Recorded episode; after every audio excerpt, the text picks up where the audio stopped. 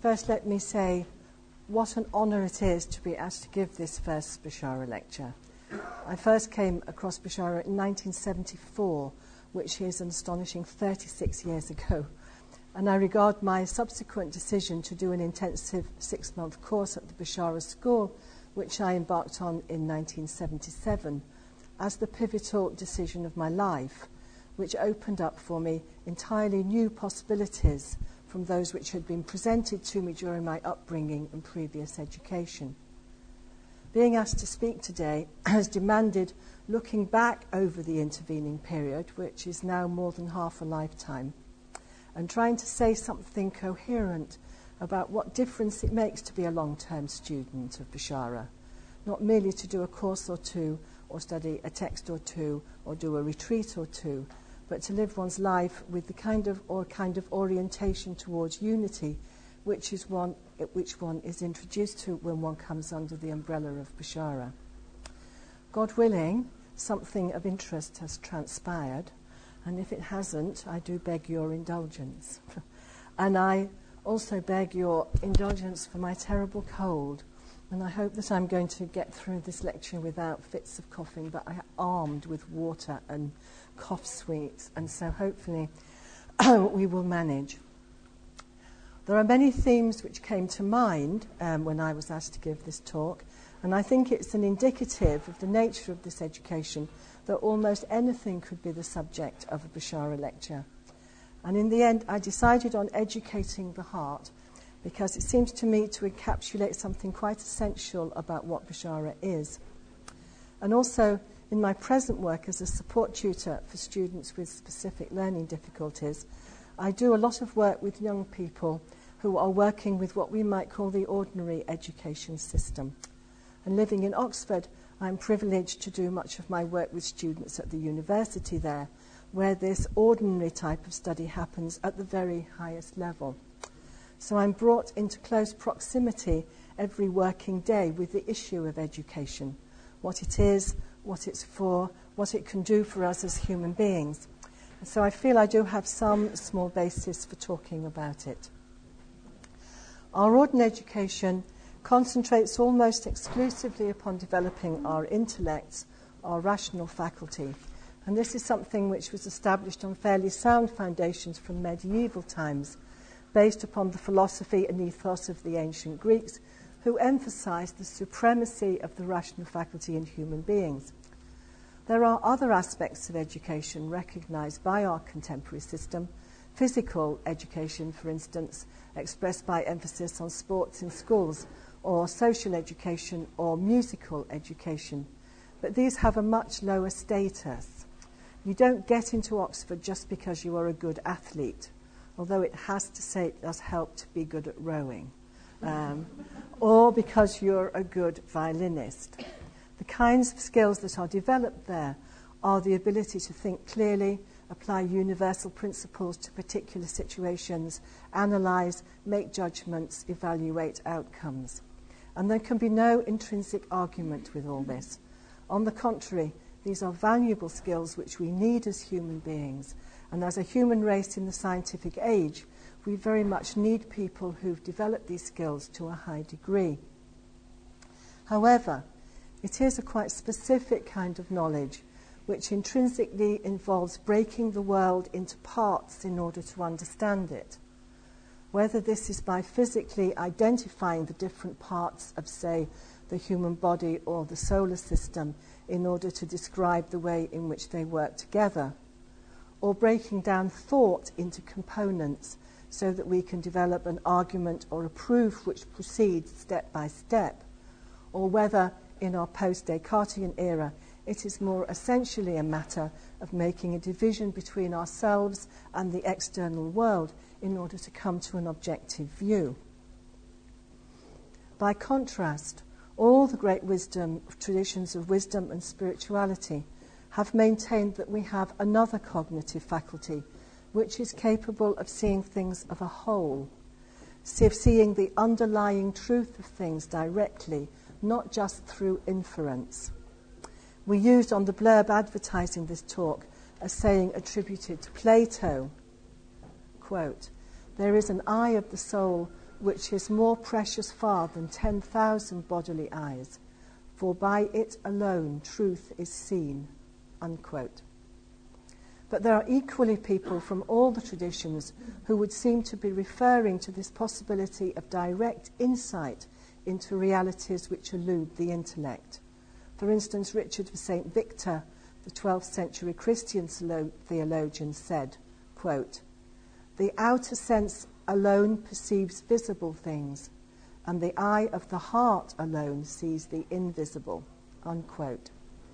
Whilst the great leader of the native Indian tradition, Black Elk, who lived into the 20th century, said, quote, The heart is a sanctuary at the centre of which there is a little space within which the Great Spirit dwells, and this is the eye. This is the eye of Wakan Tanka, by which he sees all things and through which we see him. Unquote. Of course, although the words heart and eye recur in all these quotes, it does not follow that all these people understand this faculty in exactly the same way. And interreligious studies is a field fraught with difficulty once one starts getting down to detail.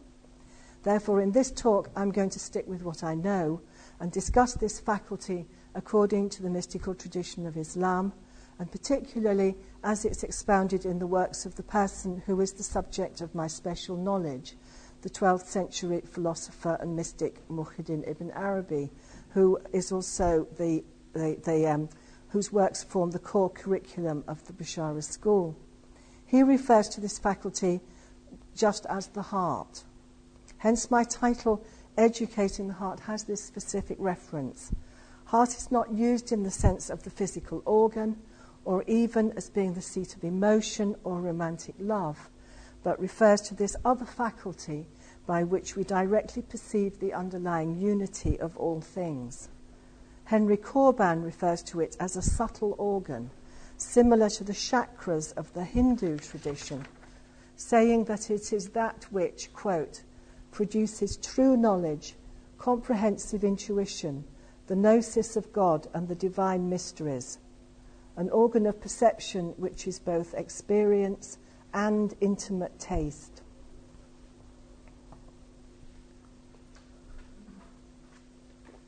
Despite it being so well known in traditional systems of knowledge, this faculty of the heart is not widely recognized in our society today, or at least where it has been recognized, because I will show, I hope, towards the end of the talk that we do have some cultural precedents.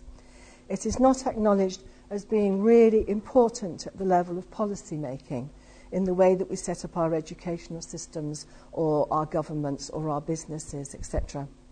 But in this lecture, I'm going to argue that it is important for several reasons. One is that it's clear from all the traditions that this is the highest form of knowledge, higher than our rational faculty, and therefore, in neglecting it, we are failing to realize our full humanity, to achieve our full potential. Another is that in our present age, we are very much in need of a unifying perspective as we begin to realize just how interconnected everything is, whether this be the financial markets or the world's ecosystem. Our very survival as a human race depends upon us developing much more global, joined up modes of thinking. And intellect alone cannot deliver this because, as we've already pointed out, the intellect is intrinsically divisive in its mode of operation. In fact, it's quite possible to argue that we are in the mess we are in in the first place because we have relied upon it, particularly on sciences based upon rational thinking alone, too much but we won't be going there today. the operation of the heart is very different in some ways from the operation of the intellect, and in what follows, I'm sometimes going to contrast these two modes in order to illustrate my point. This has a validity because, in some ways, the heart and the intellect are at odds with each other and demand different things from us. But I do not intend to imply by making this contrast that there is an absolute distinction between them or that we have to choose one or the other in terms of a total life choice. On the contrary, The best situation is where both faculties operate fully and in harmony, in recognition that they are in reality complementary. This can be very clear when one considers really great intellectual achievements, such as the inception of Einstein's theory of relativity, where intuition and reason went hand in hand. In fact, it was Einstein who remarked that, quote, science without religion is lame, religion without science is blind, unquote. Therefore, in asserting the need to educate our hearts with the same energy and intensity that we devote to educating our mind, the idea is not that we should abandon rationality, but rather that we are correcting a present imbalance in which we give theories and procedures based upon rational thinking alone an inappropriate level of control over ourselves, our lives, and our society. Excuse me. So, what therefore are the differences between the knowledge of the heart and the knowledge of the intellect? One is that the heart sees spiritual realities directly as self evident truths which do not require the kind of logical support that intellectual arguments do. This has been so well put by Jalaluddin Rumi that I thought that rather than entering into a lengthy exposition, I would just read you this short extract from the Mathnawi in Nicholson's slightly old fashioned but still very beautiful translation. Quote Since wisdom is the tr- faithful believer's stray camel, he knows it with certainty from whomsoever he has heard it. And when he finds himself absolutely in front of it, how should there be doubt? How should he mistake himself? When you say to a thirsty man, Make haste, there is water in the cup, take it at once, will the thirsty man say, This is mere assertion, go from my side, O pretender? Or else produce some testimony and prove that this is of aqueous kind and consists of the water that runs from a spring? Or suppose a mother cries to her suckling babe, Come, I am your mother, listen, my child. Will the babe say, O mother, bring me some proof so that it may take comfort in your milk? When in the heart of the community there is spiritual perception from God, the face and the voice of the prophet are as an evidentiary miracle. When the prophet utters a cry from without, the soul of the community falls to worship within. Because never in the world will, never in the world will the soul's ear have heard from anyone a cry of the same kind. That soul in exile, by immediate perception of the wondrous voice, has heard from God's tongue, I am near. Unquote.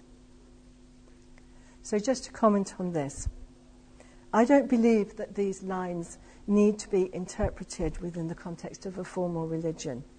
Rumi was writing within a well established wisdom tradition in which the prophets were not just regarded as bringers of particular religions and external religious laws, but were also, in fact, predominantly understood to be messengers sent to call people back to the remembrance of their origin, which they, like people in exile, they have forgotten.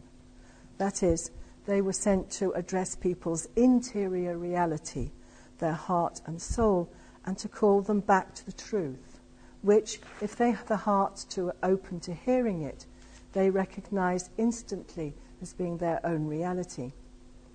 In this sense, we do not have to interpret what Rumi says within a theistic context, but take what he is saying as a general statement about anything which speaks to our hearts and which we recognize directly as being true.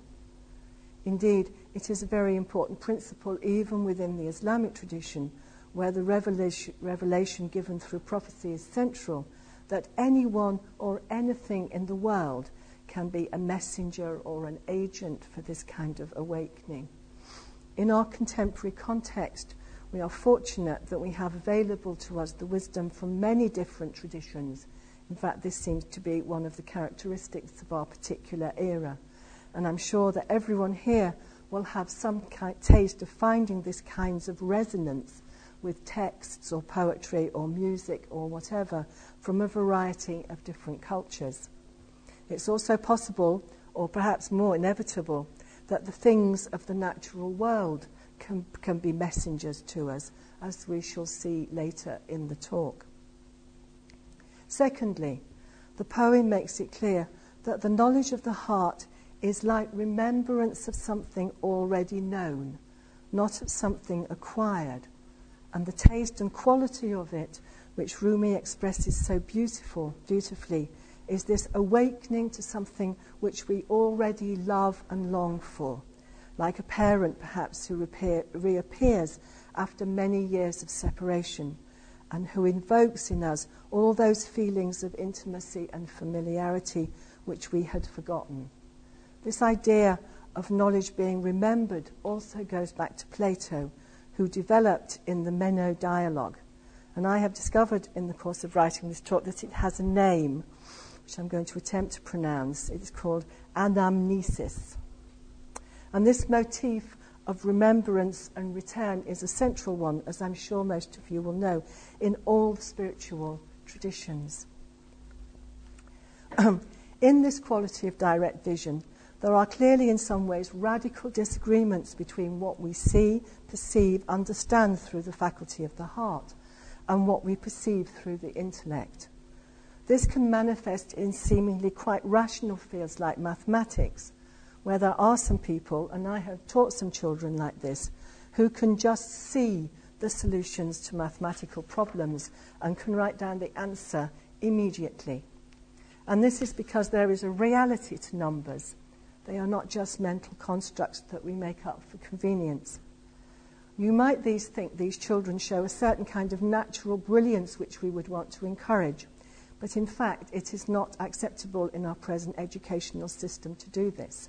To get the marks, you have to show the steps by which you, steps which you took to reach your answer. So these children have to put this ability aside and learn to do it in the other, more usual way, and after a while, they tend to lose the capacity for this kind of direct vision. At the higher levels of operation in mathematics, in particular, but also in other sciences, this ability can be more appreciated. And there are many cases where it has given us some of our most comprehensive and abstract theories. I think, I think of cases in particular of Einstein, already mentioned, and the extraordinary mathematician Ramanujan, who had a very high level of this kind of direct perception of numbers and the relationship between them. And some of his theories set down in the early 20th centuries, which all good mathematicians acknowledge as self evidently true, have not yet been proved in the normal way. And mathematicians here know there are a number of these mathematical theories which nobody has yet managed to logically prove. But usually, what happens with really well established scientific theory is a combination of the two approaches, where the results of a great flash of insight is then backed up or developed by the application of reason, and the result is then proved according to logic, etc. In these cases, one can see that the unitive approach of the heart and the discriminative approach of the intellect are two routes to the same end. But mathematics is a very specific and relatively trivial example of the situation. When it comes to approaching great existential questions, such as does God exist? Who are we? What is our purpose on earth? There are no set answers. Ibn Arabi, who was, of course, a great exponent of the vision of the heart, describes a conversation on this subject which he had soon after coming out of a very eventful retreat when he was still in his teens with the great Andalusian philosopher Ibn Rushd, or Averroes as he is known in the West. Averroes asked him whether he thought that the truths perceived through mystical intuition and those deduced by the speculative intellect were the same. And Ibn Arabi replied, yes. And then he said, no, expressing very succinctly the notion we shall come to later is that the ability to sustain paradox is a characteristic of the knowledge of the heart. By the no, he indicated that there are truths and realities which can be perceived by the heart, which are inaccessible to the intellect when it operates by itself. And as such, he, uh, he along with all the great spiritual writers, regards the, high, the heart as the highest faculty, which can penetrate further, deeper, and more comprehensively into reality. Averroes and Ibn Arabi had their, con- their conversation in the context, uh, context of a fundamentally shared worldview. In, their, in his time, there was no real disagreement between the philosophers and scientists and the mystics about the existence of a divinity or the reality of the spiritual realms or even about the basic form and constitution of the cosmos. The conversation was about the means by which knowledge is acquired and the level and degree of it. In our times, the situation is very different. And there is radical difference between the understanding given by our science and the spiritual traditions in almost every respect about the origin of a universe, about our own origin, about constitution, about the very purpose of, universe, of, of human life. And many scientists are very definite in their rejection of a spiritual perspective and maintain that a belief in the existence of a God or of a spiritual dimension is just a childish, dogmatic, or irrational nonsense. But in doing this, they assume that the views of the people who adhere to faith or a spiritual perspective are commensurate with their own intellectually based worldviews. But in fact, it is much better looked upon as a difference between people who adhere to the truths of the heart and those who operate only with reason and for whom, for reasons it's not for me to fathom, the truths given through the heart just do not seem to be visible. Therefore, the predominance in our culture of scientifically based views presents quite a challenge to those whose heart has been opened up and who wish to develop this way of seeing and being further. There are not many obvious ways of doing this. It is not our social norm, and there are many discouraging influences. So it is really necessary to point out that there is an alternative way of understanding the world.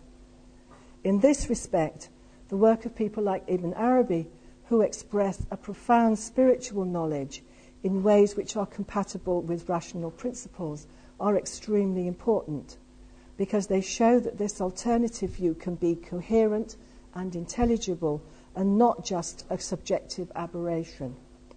I'm presently studying Ibn Arabi's autobi- autobiographical work with a group of students in Oxford. And one of the things which has struck me on this read through of the book is the great emphasis he places upon the ability to argue the case for mystical intuition against the doubters within his own contemporary community, using the tools of analysis and argument. And in this, I think, he is very much in tune with the Buddhist tradition, whose spiritual training also develops skills in argument and debate, alongside contemplation and the practice of compassion. But perhaps more important is that the work of Ibn Arabi, and again, I want to repeat that I'm talking, speaking of him because I've studied his work to some extent, not because I think that such things do not exist within other traditions. The work of people like Ibn Arabi presents us with a whole world view based upon the unity vision of the heart, a view which encompasses all aspects of ourselves and human life and all aspects of the world.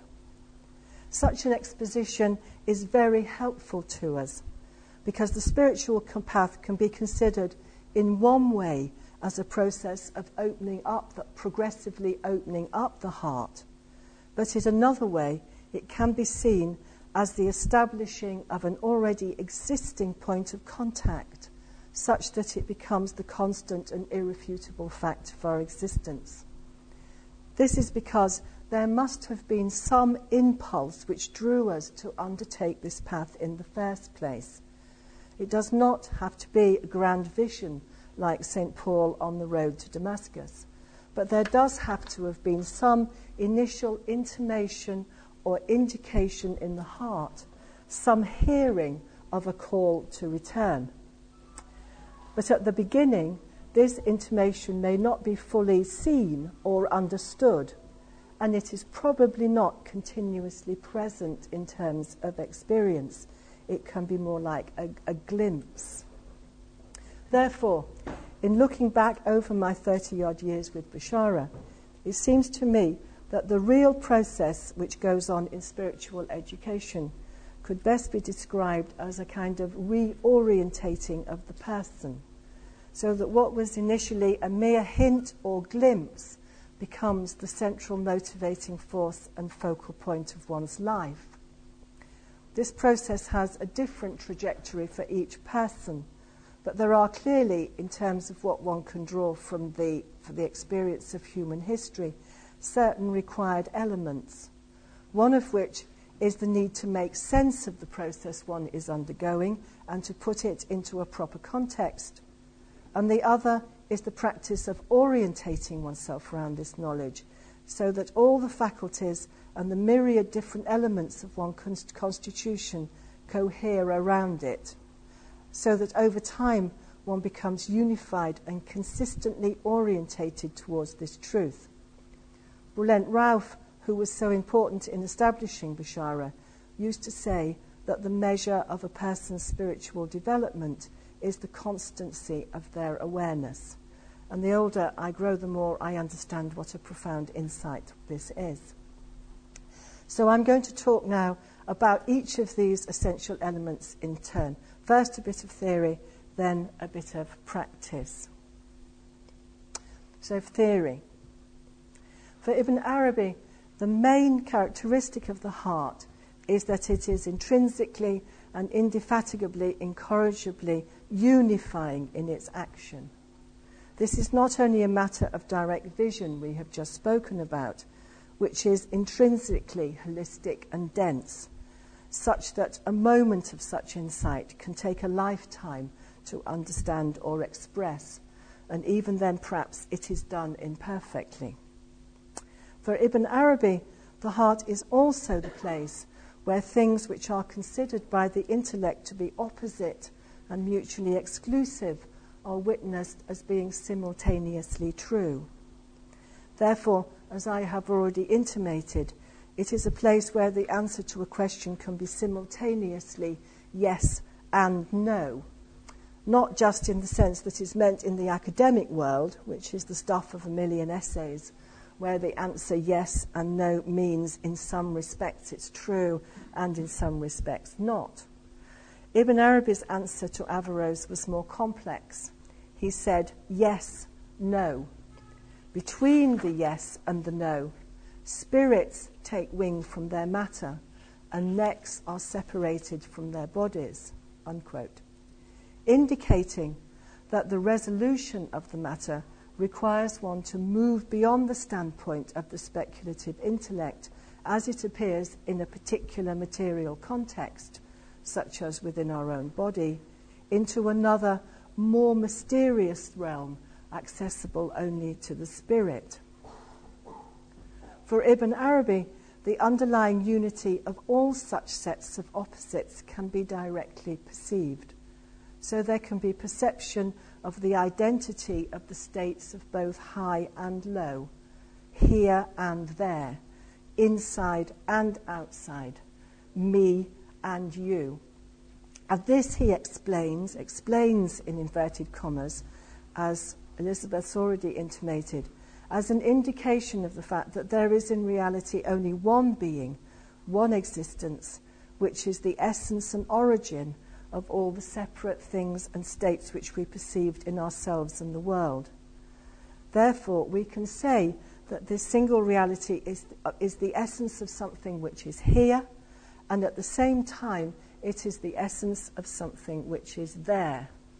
Therefore, in one sense, there is unity or identity between the two things, and in another sense, there is difference.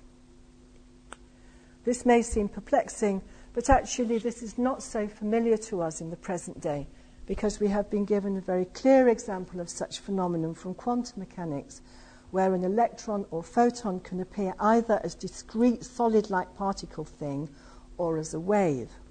And this has long been postulated when we're back to Einstein again. But since the 1990s, this has been witnessable phenomena as scientists have succeeded in setting up a real experiment based on the Einstein Podolsky Rosen thought experiment, which they call a metaphysical experiment. In this, they demonstrate that it is really true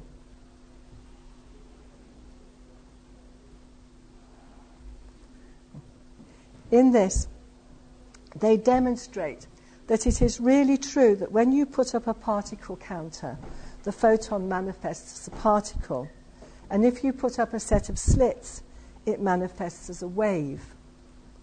I was privileged to know in my science journalist days one of the scientists involved in this, these experiments.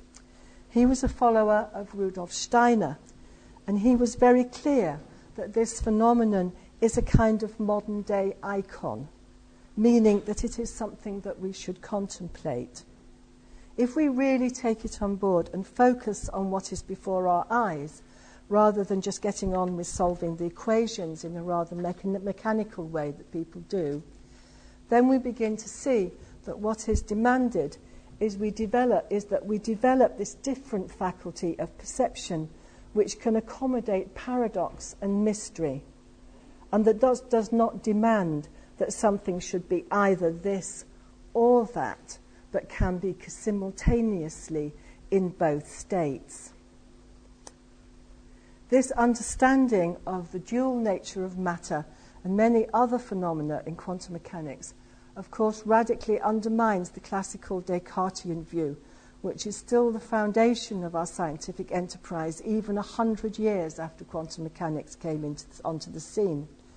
In this, there is a very sharp division between our interior, our intellect, which observers understand, and the exterior world, which is other.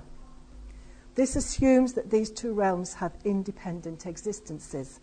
The world out there is not dependent on any way upon us, and when we are not observing it, it has its own independent life. Well, life, perhaps not quite the right word given the Descartesian perspective, we should say carries on by itself. And we can just drop in now and again and look at what is happening. But quantum mechanics demonstrates that things are much more complex and interwoven. We cannot, in reality, separate ourselves from the world. The subject, which constitutes the observer, and the object, which constitutes the observed, are deeply connected at the level of identity and locked into a relationship of mutual cause and effect, witnessing and response in ever changing configurations. And so this brings me to the third major characteristic of the heart that I want to bring out today that its function is to perceive meaning. The intellect in making a primary division between the observer and the world, self and other, objectifies the external world and sees a multiplicity of separate things, whereas the heart, whose fundamental knowledge is of single identity, sees sameness, correspondences, and relationships. Ibn Arabi's world is one in which it is not just one thing like an electron appearing in two different ways, depending on how we approach it. It is a matter of one global, encompassing being who appears in a multiplicity of ways as everything that we see.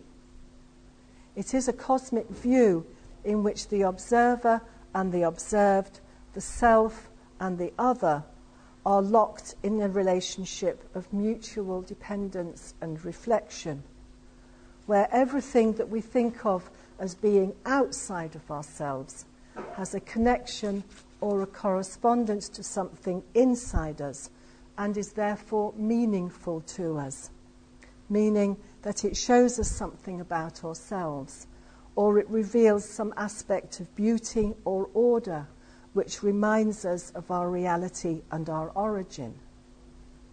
This is a world which is very far from inanimate and self subsistent, but alive, ever changing, always engaged in the task of communicating truth to us. One of my favourite lines from Ibn Arabi's great opus magnus, the, Re- the Meccan Revelation, says that, quote,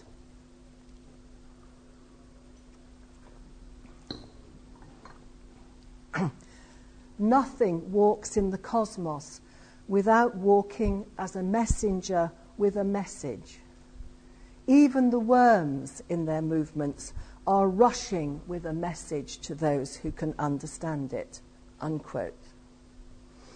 He calls this a high knowledge, and one can see that it illustrates well what I said earlier about the process of spiritual education or education in the heart, of the heart, which in this aspect can be described as being one through which a person moves from the state of receiving a call to return through a glimpse in one particular form to a state in which they are able to perceive everything, both inside and outside of themselves, as a messenger from their beloved, reminding them of who they really are.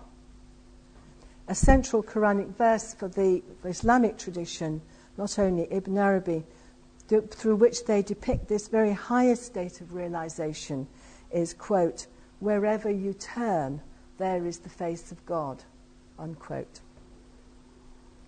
Seen like this, it is clear that the heart is essentially a passive and receptive faculty.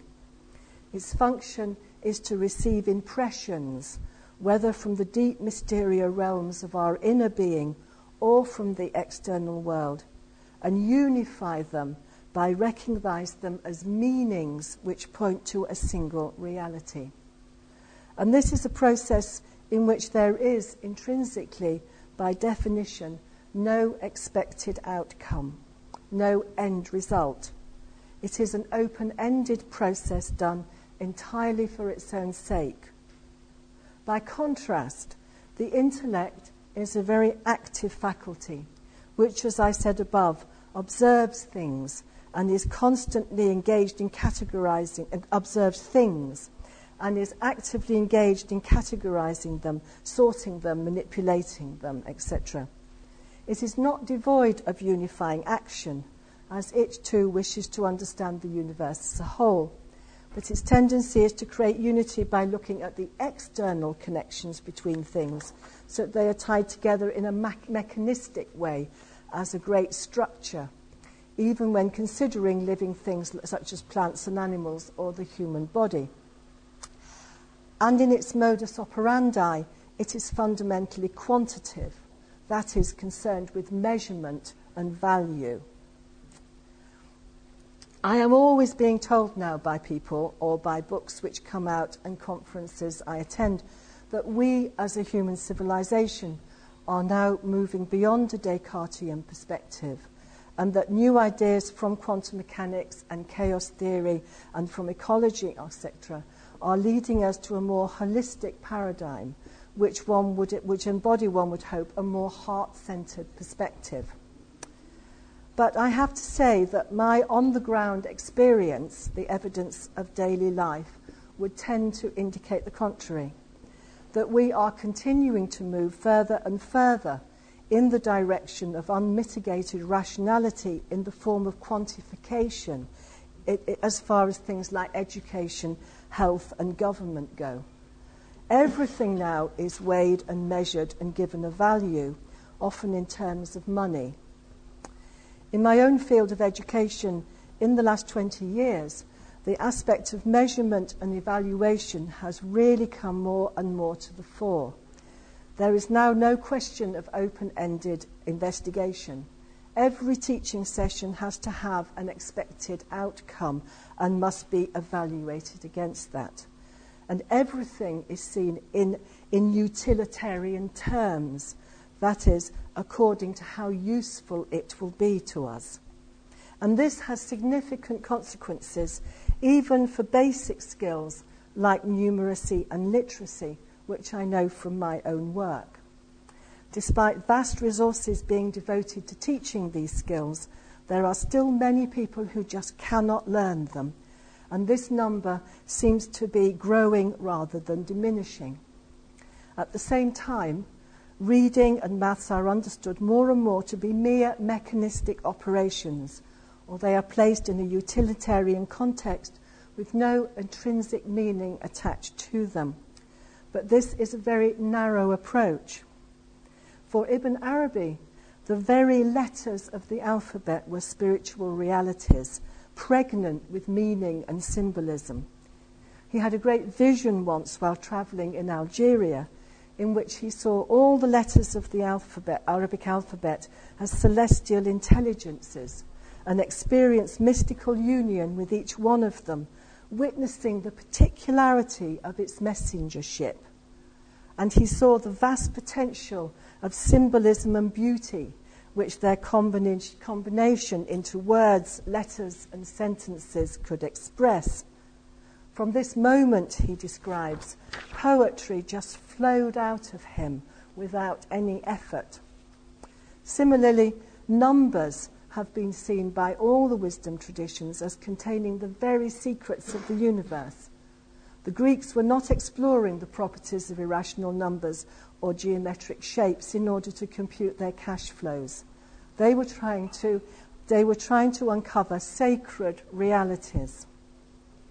The people I have already mentioned who can just do certain sorts of math problems have this kind of feel for the realm of numbers. They often see them in terms of colours, patterns, shapes, etc.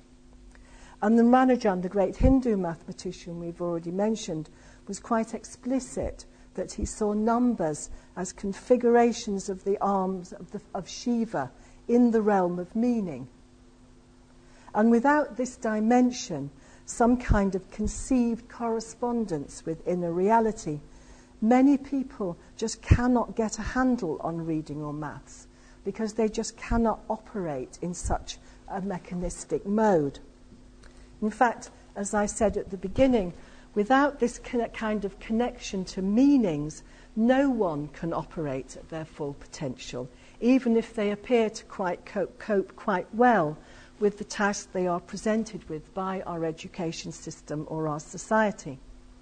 And certainly, we are unlikely to solve the very large problems we face in the world without bringing to bear all our faculties in the right kind of harmonious balance.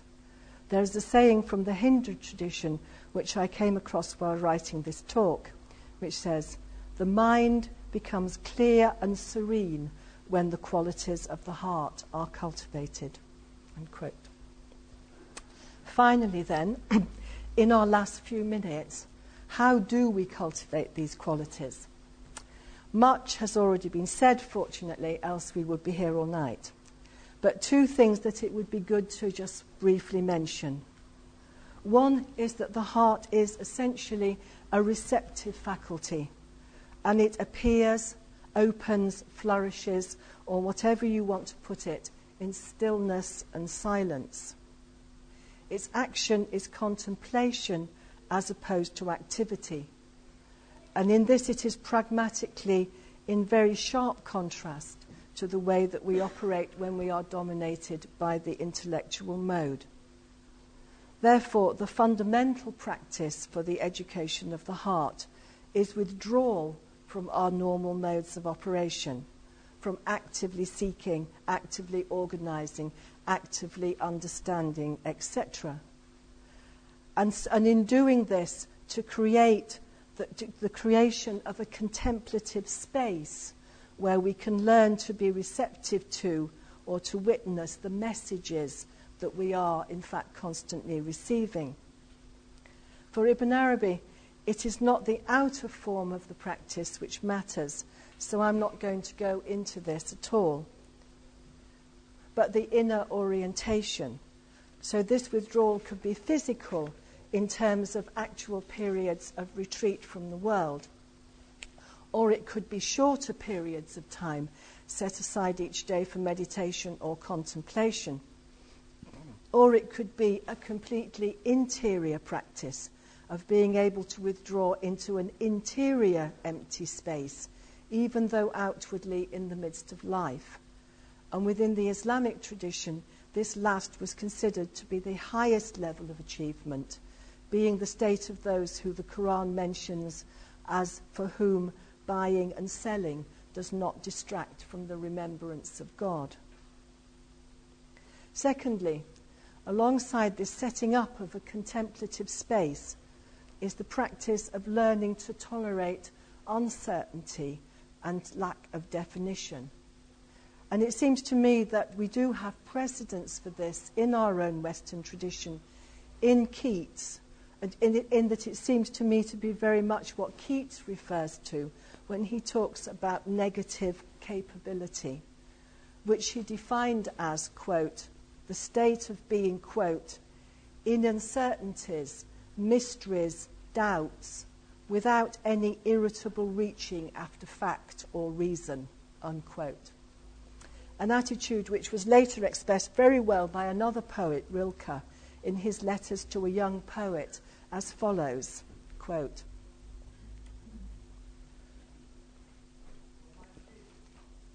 I would like to beg you, dear sir, as well as you can, to have patience with everything that is unsolved in your heart and try to, to cherish the questions themselves, like closed rooms and like books written in a strange tongue. Do not search now for the answers which cannot be given you because you could not live them. It is a matter of living everything. Live the questions now. Perhaps you will then gradually, without noticing it, one distant day live right into the answer. Unquote. And as it is good to remind ourselves, and have we got time? Yeah? That these things are not unknown to our modern European tradition, I thought it would be nice to end with another quote from the Romantic poets which seems to be in tune with what has been said in this lecture. And these are Wordsworth's famous lines from Tintern Abbey, in which he describes the development of the poetic sensibility as, quote, that serene and blessed mood in which the affection gently lead us on until the breath of this corporeal frame and even the motion of our human blood almost suspended – we are laid asleep in body and become a living soul, while with an eye made quiet by power of harmony and the deep power of joy, we see into the life of things.